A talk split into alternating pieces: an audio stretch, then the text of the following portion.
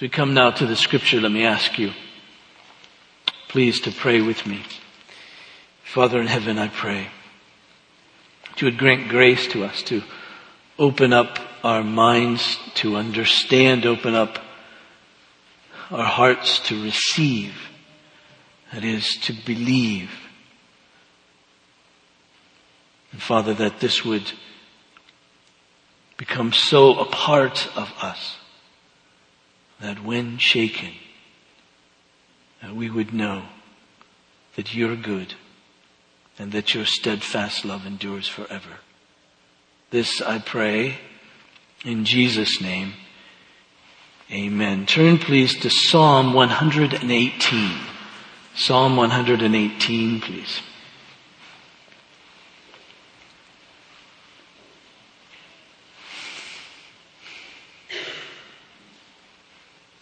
Hear the word of God. Oh, give thanks to the Lord for he is good, for his steadfast love endures forever. Let Israel say, his steadfast love endures forever. Let the house of Aaron say, his steadfast love endures forever. Let those who fear the Lord say, his steadfast love endures forever.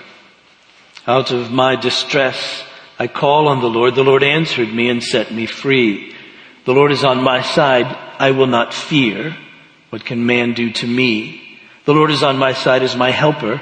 I shall look in triumph on those who hate me. It is better to take refuge in the Lord than to trust in man. It is better to take refuge in the Lord than to trust in princes. All the nations surround me. In the name of the Lord, I cut them off. They surrounded me, surrounded me on every side. In the name of the Lord, I cut them off. They surrounded me like bees. They went out like a fire among thorns. In the name of the Lord, I cut them off. I was pushed hard so that I was failing, but the Lord helped me. The Lord is my strength and my song. He has become my salvation. Glad songs of salvation are in the tents of the righteous. The right hand of the Lord does valiantly. The right hand of the Lord exalts. The right hand of the Lord does valiantly. I shall not die, but I shall live and recount the deeds of the Lord. The Lord has disciplined me severely, but he's not given me over to death. Open to me the gates of righteousness that I may enter through them and give thanks to the Lord. This is the gate of the Lord. The righteous shall enter through it. I thank you that you've answered me and have become my salvation. The stone that the builders rejected has become the cornerstone. This is the Lord's doing. It's marvelous in our eyes. This is the day the Lord has made. Let us rejoice and be glad in it. Save us, we pray, O Lord. O Lord, we pray, give us success. Blessed is he who comes in the name of the Lord. We bless you from the house of the Lord. The Lord is God, and he has made his light to shine upon us. Bind the festal sacrifice with cords up to the horns of the altar. You are my God, and I will give thanks to you. You are my God I will extol you. Oh, give thanks to the Lord for he is good, for his steadfast love endures forever. Now, I chose this Psalm 118 on this Sunday, Palm Sunday, because it seems as if this was the psalm that was in the minds of the people as Jesus entered Jerusalem on that day Jesus made his way then to the temple. Indeed, it was on the mind of Jesus. It's a processional psalm. That is, in the days it was written and it was used in ancient Israel in some sense to get a picture of a procession to the temple people coming to it. We call it also these days a Eucharistic psalm that is a psalm of thanksgiving, really. It's a giving of thanks. We see it give thanks to the Lord and so it begins that way. And in fact, that's it, isn't it? It's one of those psalms that, that begins with this great thanksgiving, the most common of all biblical expressions. Give thanks to the Lord for he is good, for his steadfast love endures forever. It'd be good, wouldn't it? for that to be in our minds all the time. Yes. The monks of old and even in current day, monks often as they enter the monastery are given a rope. And the rope has little knots on it. And uh, depending on, I suppose, the industry, the industry of the monastery, some have a hundred knots, some even up to a thousand knots. It just depends on the length of the rope and the, obviously the number of knots. But it's given to them because they're to pray through it. Every time they put their hands down the rope, there's a little knot and they feel it. And they're to pray generally this, it's called the Jesus prayer. It's called, it goes like this, Lord Jesus Christ, have mercy upon me, a sinner. And the reason they're given this rope and the reason they pray that through is that it's a training for their mind so that at all times they're thinking, no matter what else they may be doing, and again, if they stop doing and stop thinking of other things, what comes to mind because this is such a habit is this, Lord Jesus Christ, have mercy upon me, a sinner. I must confess I use that often in my own life, especially if I'm driving by myself or if I'm trying to fall asleep, I'm I should hopefully not at the same time. Uh, but, but, but, but in that sense, you see, when my mind, to train our minds, our hearts to think that. Why? Well, because it's true. It's a great prayer, of course, and it's something then that, that works in us and, and conditions, if you will, our own hearts to live humbly to know who we are before God, to know who we are before others. And if this is the, the thought really of our heart, Lord Jesus Christ, have mercy upon me, a sinner. If that's what I, that's my default, if you will, that's a good default, isn't it? To think like that, to pray like that, that that's where your mind goes. Shouldn't we put this one in us as well? Give thanks. I know we don't do this very often. Say it with me. I know it's not up there. It's not in your bulletins. It's not hard. Let's just say it together, right? Give, uh, you're supposed to talk when I talk. Okay, here you go. Give thanks to the Lord, for he is good, for his steadfast love endures forever. Again. Give thanks to the Lord, for he is good, for his steadfast love endures forever. Again. Give thanks to the Lord, for he is good, for his steadfast love endures forever. Okay, buy yourself a rope. Figuratively or literally, but allow that. Wouldn't that be the, a great thing? That when something good happens in your life, that's what comes to mind. Wouldn't it also be great when something bad happens in your life, that that's what comes to mind? Give thanks to the Lord for his good, for His steadfast love endures forever. Wouldn't it be great if that's on your mind when you're sitting in the doctor's office, in the counselor's office, waiting for your appointment? Wouldn't be, that be great as you're, as you're, as you're, as you're hearing from a friend good news or sharing with a friend bad news? Wouldn't that be great to be what's on your mind all the time? Give thanks to the Lord for He is good, for His steadfast love endures forever. Wouldn't that create in us a spirit? You see, we're to be, the people of God, always to be a thankful people. Not to be a resentful people, not to be a bitter people, not to be a complaining people, not to be a regretful people, but to be a thankful people all the time. And so this was built into the very liturgy, if you will, the very approach to God in the life of ancient Israel. In in their very approach to the temple. What they should be thinking as they're coming to the temple is give thanks to the Lord for he is good for his steadfast love endures forever. In fact, this was the refrain, you see, always as they thought through their lives. Psalm 106, 107 are, are, are psalms which, which lay out, if you will, the life of Israel. It went something like this. God is good and God blesses. Israel forgets God. God reminds them through discipline of His goodness. Israel remembers God and repents. God blesses. Israel forgets God. God reminds God of uh, Israel of His goodness. By way of discipline, they repent. God blesses. And so when the history of Israel is laid out, this is the refrain. Always give thanks to the Lord for he is good, for his steadfast love endures forever. They would know that. In fact, when the temple itself was, was, was dedicated by King Solomon. Uh, this was, this was what the Levitical singers and this is what the musicians would play. And they would sing it, to, they sang it together as the, as the temple was dedicated. And when that happened, the big cloud came, you remember, in the temple, the very presence of God as the people of God gave him thanks, recognized who he was and praised him that he is indeed good and his love is steadfast and endures endures forever. In fact, when Jehoshaphat, you remember Jehoshaphat, when Jehoshaphat was facing all of his enemies, and he had no real army to speak of, and he knew that he was doomed, and he knew that he'd be killed, and he sought the Lord, and the Lord said, send essentially the choir, that is to say, go sing. What do you think they sang?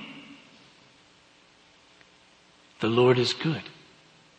His steadfast love endures forever. In fact, when the psalmist of 136 laid out the history of Israel, he couldn't help but say one line about the history of Israel, and the next line had to be, for his steadfast love endures forever. This, and his steadfast love. He couldn't even wait two lines. He, he went line after line after line, and in between every line of the history of Israel, this was the refrain. This is how they understood themselves as the people of God, and they understood themselves as the people of God, uh, for God was good and his steadfast love had been graciously given to them. This expression, God is good, I, I think from time to time, and please, this isn't a pot shot at another religion.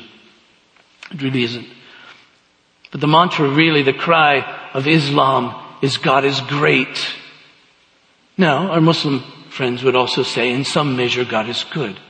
I would say it's a different goodness and a different God, but they would, they would not disagree that God is good. And we, of course, would say, as many of the psalmists say, God is great. But the one thing that God wants on the lips of His people as we approach Him, the one thing He wants to, us to know about Him, yes, He's great, but you see, a great God who isn't good is frightful.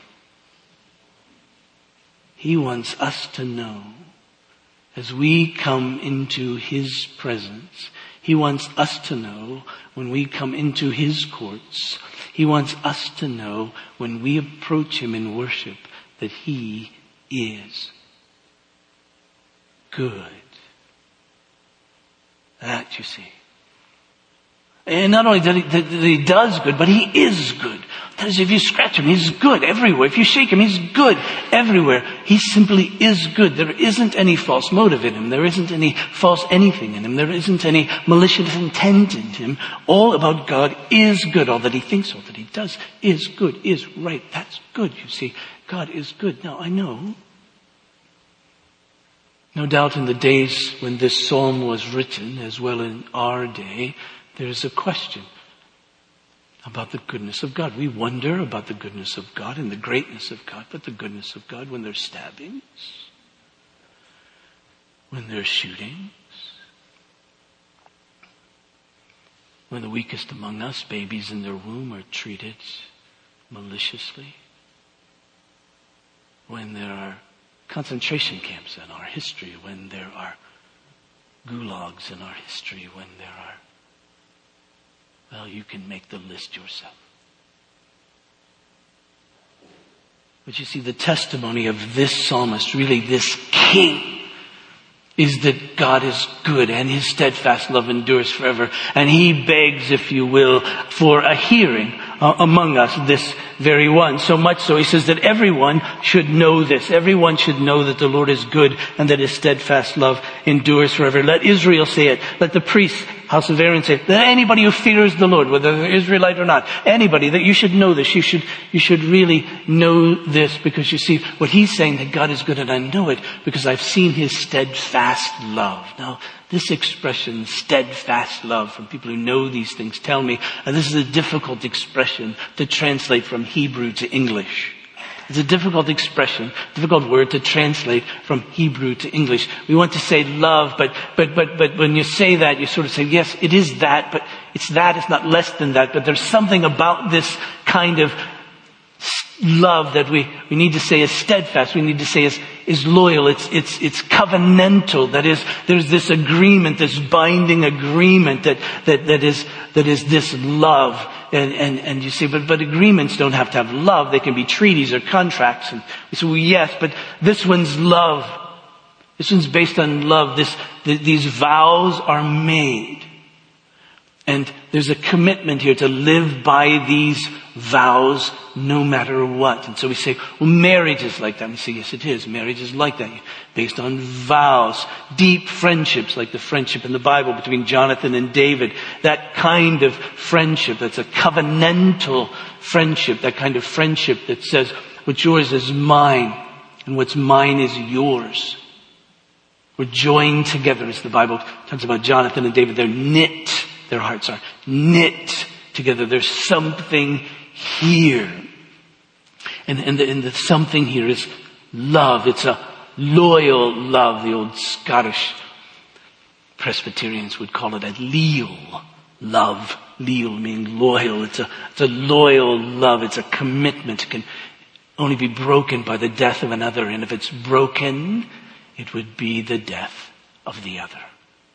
It's that kind of love. And it's a love that's often in the Bible translated as mercy because there's mercy here. Because it's the, the kind of love that's moved by the weakness and by the misery of another.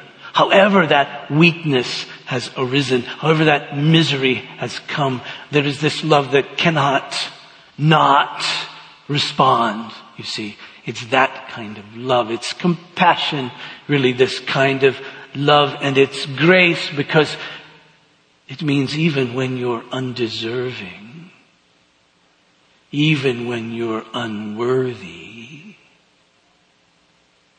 And the king is saying, I know that love.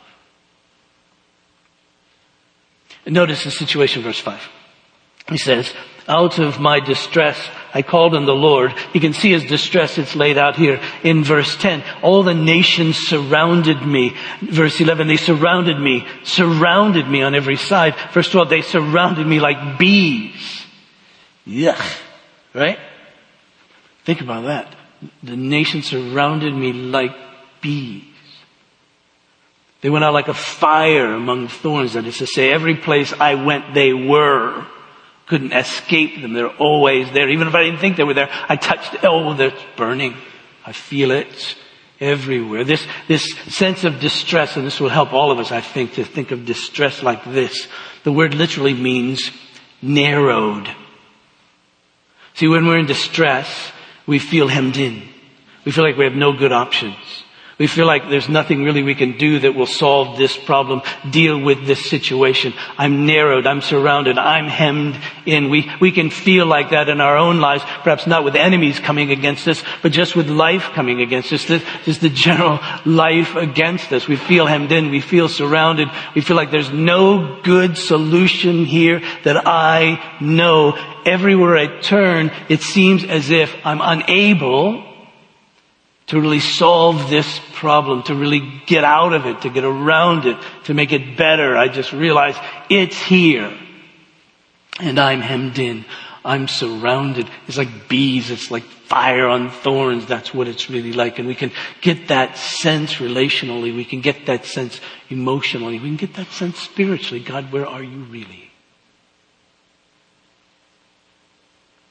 And so he's saying, that's how it was for me. I had no way out of this situation. But then notice what he has to say. So the Lord answered me and set me free. And in Hebrew, this is a, a play here. We've got narrow and broadness. We have, I've narrowed, but then the Lord put me in a broad place.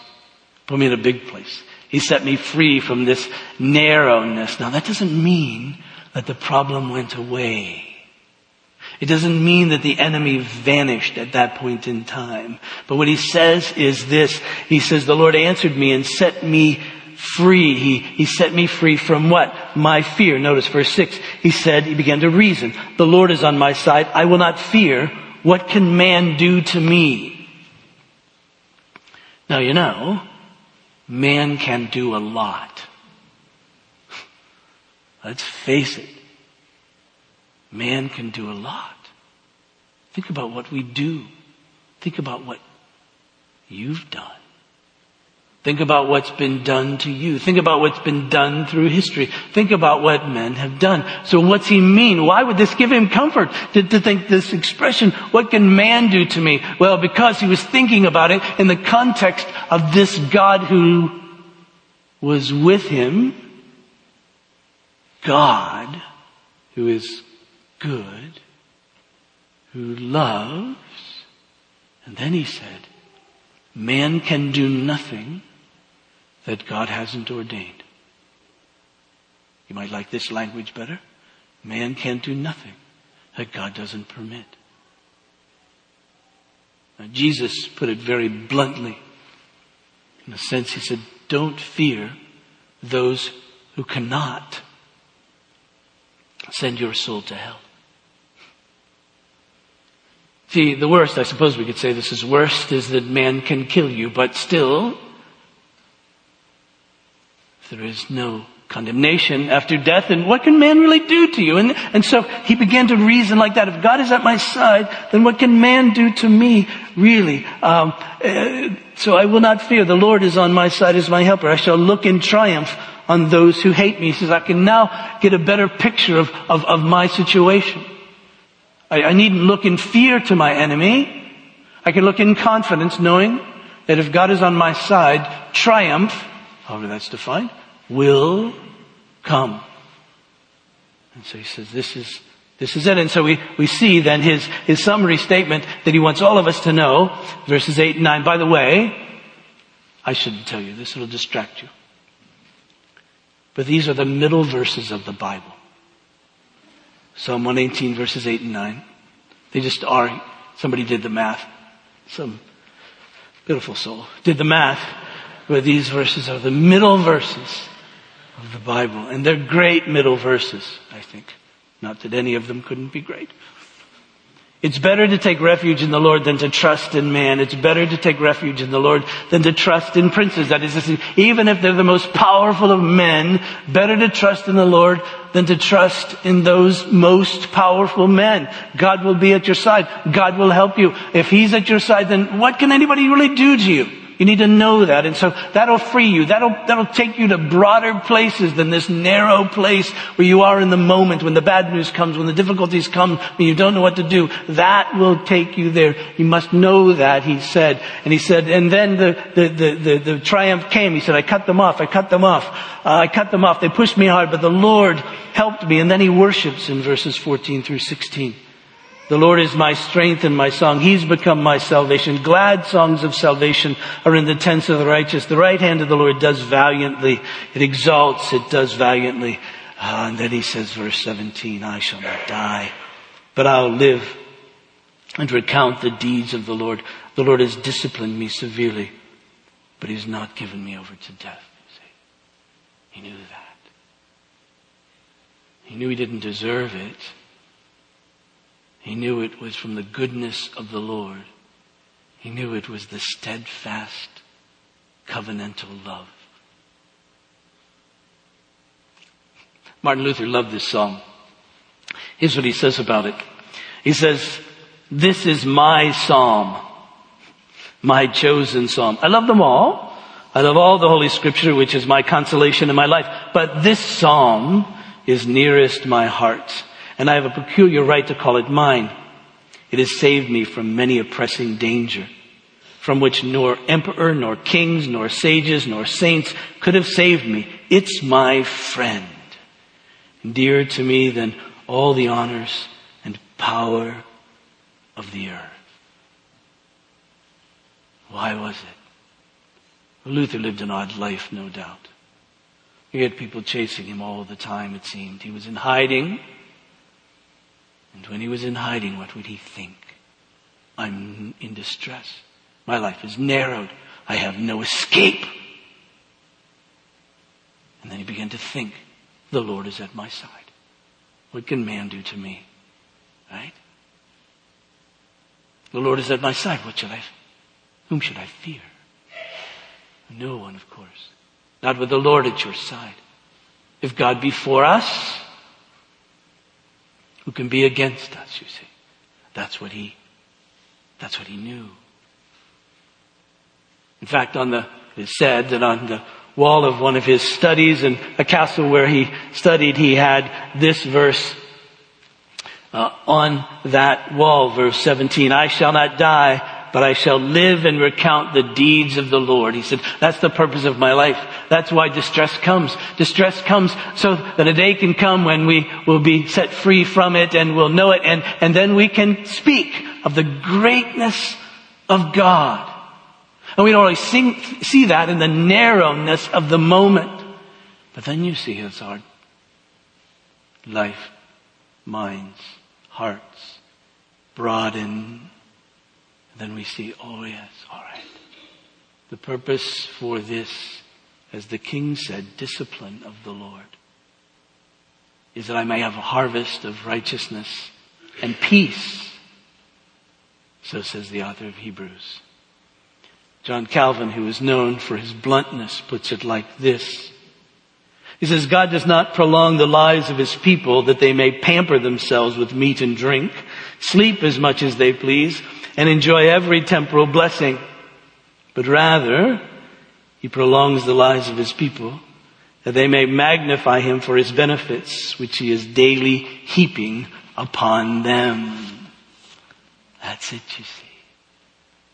The psalmist said, the king said, yes. Give thanks to the Lord for he is good. And this because his steadfast love endures forever. You know, this was built, as I mentioned earlier, right into the liturgy that is the approach to God, right in the liturgy of ancient Israel. This is one of what is called the Hallel Psalms of Egypt. And these Hallel Psalms, Hallel means to praise or thanks, praise. These Hallel Psalms, 113 to 118, were to be sung really, uh, when Israel celebrated what God had done in their exodus from Egypt. In fact, they were to be used, no doubt, during the Feast of Tabernacles, which would be a great one. Even Pentecost, which became known as, as a feast commemorating the giving of the law. But most certainly at Passover. These were to be sung, you see, as the pilgrims would approach Jerusalem. It would be on their lips. And they would come, you see, with this particular psalm. And, and we see the procession, we see how it's given. Uh, when, when the king comes to the gate of, of, of the temple, verse 19, he says, open to me the gates of righteousness that I may enter through them and give thanks to the Lord. And then the priests respond, this is the gate of the Lord. The righteous shall enter through it. And you think, well, how then is this king going to enter? What's his righteousness? Verse 21, he says, I thank you that you've answered me and have become my salvation. In other words, he's saying the Lord is my righteousness. He's the one who's done all of this, not me. I come, I come because of him. I'd be dead otherwise if it wasn't for the Lord. And so I come in his name. And then verse 22, he says, the stone that the builders rejected has become the cornerstone. He said, listen, I, the king, was disregarded by all the other kings. We, the nation of Israel, were disregarded by all the other nations. They just discarded us. And, and now, really what God has done has exalted us to a point where we're the cornerstone of everything.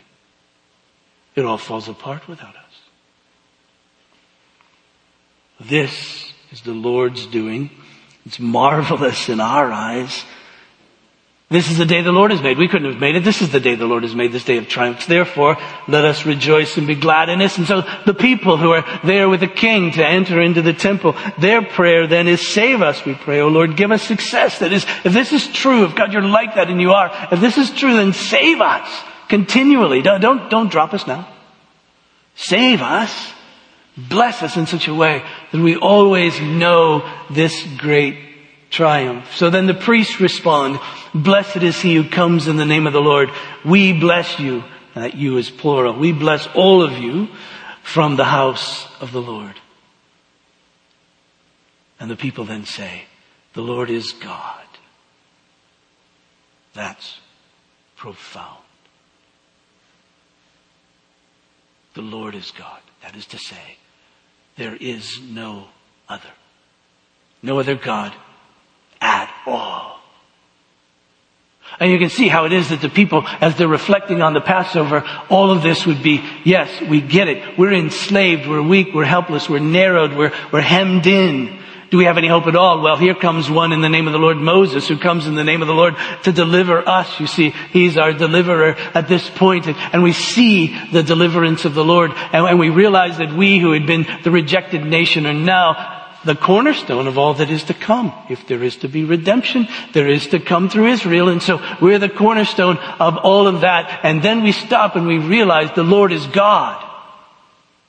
Every one of the gods of Egypt has been disclaimed from the Nile River to the son of the Pharaoh. We see the very deliverance of God as we faced that Red Sea and it was open and we walked across on dry land and they were then drown in it. We, we see that of God. He is God. And then he says, and has made his light to shine upon us. Now, where have you heard that before? May the Lord bless you and keep you. May the Lord make his face to shine upon you. May the Lord be gracious to you and give you peace. He said, Oh, yes. And you remember that blessing of the priests was so that God could put his name on the people. They would carry that always to know that God's presence, his shining face, his gracious countenance was upon them always if God is at my side. What can men do to me? If God is on my side, how should I look at life? How should I look at the difficulties? How should I look at the problems? How should I look at the enemies? If God is at my side. My narrow life just became free. So the Lord is my light and my salvation.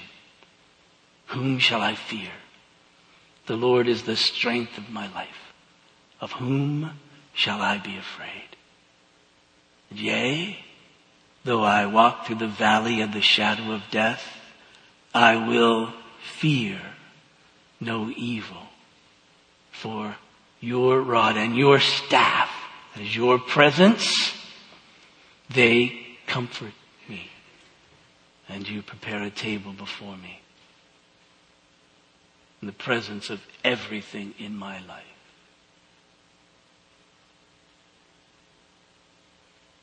So then, he says, let's have a feast. Bind the festival, the festive sacrifice with cords and, and up to the horns of the altar. Here's my sacrifice. Now let's enjoy.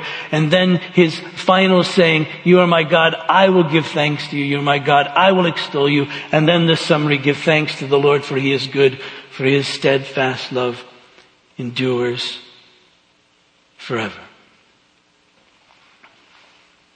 Now, there's more to this psalm, I suspect, than the psalmist ever really knew. Oh, it was a great one, as Luther said, that it should be his and ours as well. In fact, if you read Luther further, he says, by the way, you might think I have no right to keep this psalm for myself. I don't think so either. You can have it too. Take it and be yours. When your life is narrow, call upon the Lord. When your life is narrow, think it through in God. He will be with you. Know that He is good. That His steadfast love endures forever. The pilgrims on the way to that Passover, that year that Jesus entered as well, they would have this on their lips, singing it, no doubt, as they entered, and most especially singing it afterwards. You might remember there was a expression in the Gospels that says that after Jesus had enjoyed the Passover meal with his disciples, they sang a hymn. No doubt by that point, it was the last one, Psalm 118. There's much anticipation, I suspect, as Jesus entered that city on that particular day. He had been talking to his disciples about going to Jerusalem. In fact, just like the prophet Isaiah said, he set his face like flint to go to Jerusalem. They knew that a point in time had come when no matter what else was going on, that Jesus was looking at Jerusalem all the time. He'd been there before, but this was different this time. And so they were anticipating. He had told his disciples what would happen when he got there. He had created a stir among his enemies. He had raised Lazarus from the dead. They didn't want to kill him then because they, they, they knew the crowds would be there for Passover and, and they, they were afraid of the crowds. But of course Jesus and his father were in control of everything. So that didn't really matter what they wanted. It was going to happen. And so as tens of thousands approached the city, and there was Jesus on a donkey uh, the prophet Zechariah had said, this is going to happen. A king is going to come on this colt. Matthew adds, never been ridden before. Jesus could even calm the colt. Calm the donkey. There he was. And he entered as a king in triumph coming in peace to the city. And they saw that and they began invoking Psalm 118. Uh, save us, Hosanna, save us. Blessed is he who comes in the name of the Lord. And, and so, so, so the Pharisees, the enemies of Jesus at that point in time, were upset and they, they, they, they were upset that Jesus was taking all of this. And so they said to Jesus, you know, stop them. And I think Jesus may have scratched his head and said to them, you think this is difficult for you? If they stops, the rocks will do it. There's nothing on that day that could stop the king from coming to the temple of the Lord, entering through the gates of righteousness. And there he was, you see.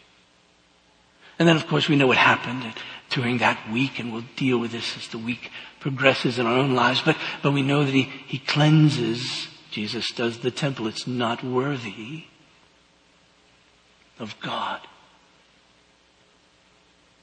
We know that he heals right there in the courts of the temple. There's a sense in which he's saying, these are the people you disregard, but these are the people that God brings in. We know that he curses the fig tree, for it looked like it should have fruit even though it was out of season and didn't. And he was saying, this is the way you are.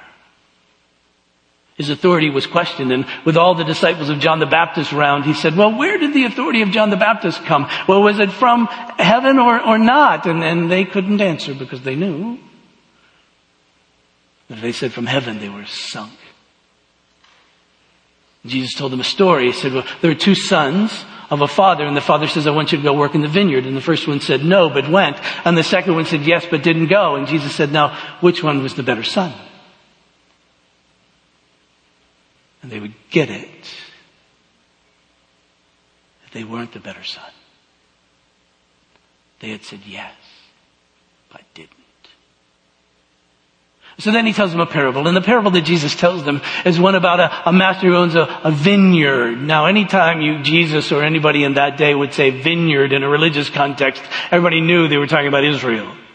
Because Israel was the vineyard of God. And when a story like that would start, especially from the lips of Jesus at this point in time, they, they got it and they understood it. And he said, all right, now he sends his servants to collect. And they killed all the servants. So then he sent his son and guess what happened? They killed the son. And then Jesus said, the stone that the builders rejected has become the cornerstone. And you think, why would builders, experts, why would builders reject the best stone, the stone that would hold everything together. Why would they reject it? It's only because they looked at the stone and they looked at what they were, what they were building and they said, this doesn't fit. Uh, they missed what they were to be building. And thus this stone didn't fit. But Jesus knew exactly what his father was building. The temple of God. The presence of God amongst his people. And he knew that he was the temple of God, the very presence of God. And he knew that he was fit. He knew that he was everything he knew that without him nothing would hold together. And so he said, destroy this temple and I'll rebuild it in three days. Which he did. Blessed is he who comes in the name of the Lord. Did, you ever wonder what sustained Jesus during that week? It probably wasn't the crowds on Palm Sunday. I think he saw right through that. I mean, this is great and all, but I know what's going to happen. Psalm 118. I was in distress. I cried to the Lord. He put me in a broad place. He freed me from fear. His enemies were around him, surrounding him. They were around him like bees, like, like fire on thorns. And yet Jesus could be thinking, no, I know, I know, I know, I know. I know my Father. He is, yes, God. And so, what can man do to me? They can kill you, Jesus. Yes, but not really. Because my Father has promised that I'll be vindicated. My Father has promised uh, that I'll be raised. My Father has promised. And so I will trust Him. And so there He enters into all of that sin, taking all of that guilt and commending His Spirit to His Father. Blessed is He who comes in the name of the Lord. You see, this was Luther's psalm, but it was Jesus' psalm too. It's what sustained him, wasn't it? And this is how he thought, this is how he lived in perfect trust all the time. And so he knew. Thus, it's ours.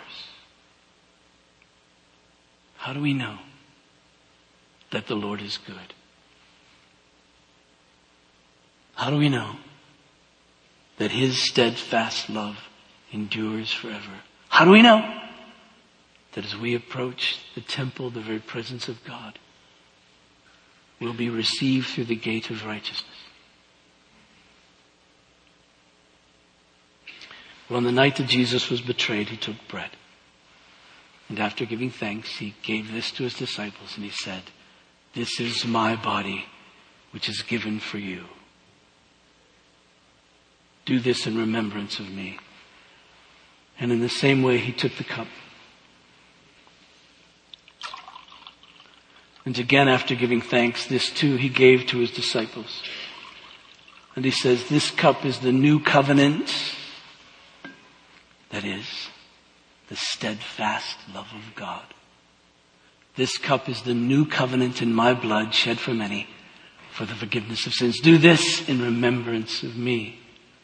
And the apostle says, as often as we eat of this bread and drink of this cup, we declare the Lord's death until he comes. What we're declaring, in part, is that Jesus is the steadfast love of God. God made a vow, covenant, that even in our misery and our weakness and our sin, that He would save us. And He has. Let's pray. Father in heaven, I pray for me, for us, that you would grant us grace to believe and to receive. To believe, yes, the Lord is at our side. That He is for us. Therefore, we need not fear. We needn't fear men. God, we needn't fear judgment. We needn't fear you. We needn't fear the circumstances of life.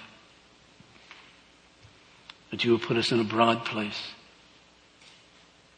And so, Father, we pray that you would take this bread and this juice and set it apart in such a way that we know we're in the very presence of Jesus, that through him we enter into the very temple of God that through him we enter into the most holy place.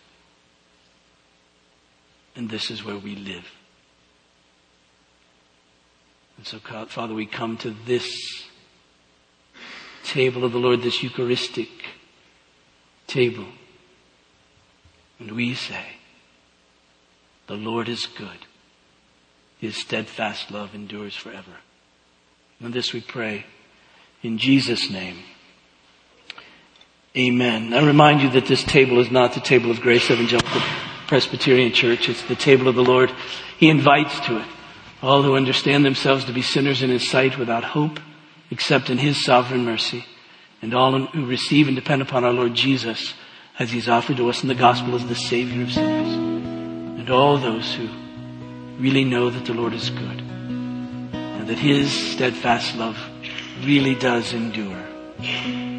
That's true for you, I invite you to come. These two sections come down this aisle to my left. These two down the aisle to my right. Take a piece of bread, dip it in the cup, and as you do, remind yourself that Jesus is the steadfast love of God.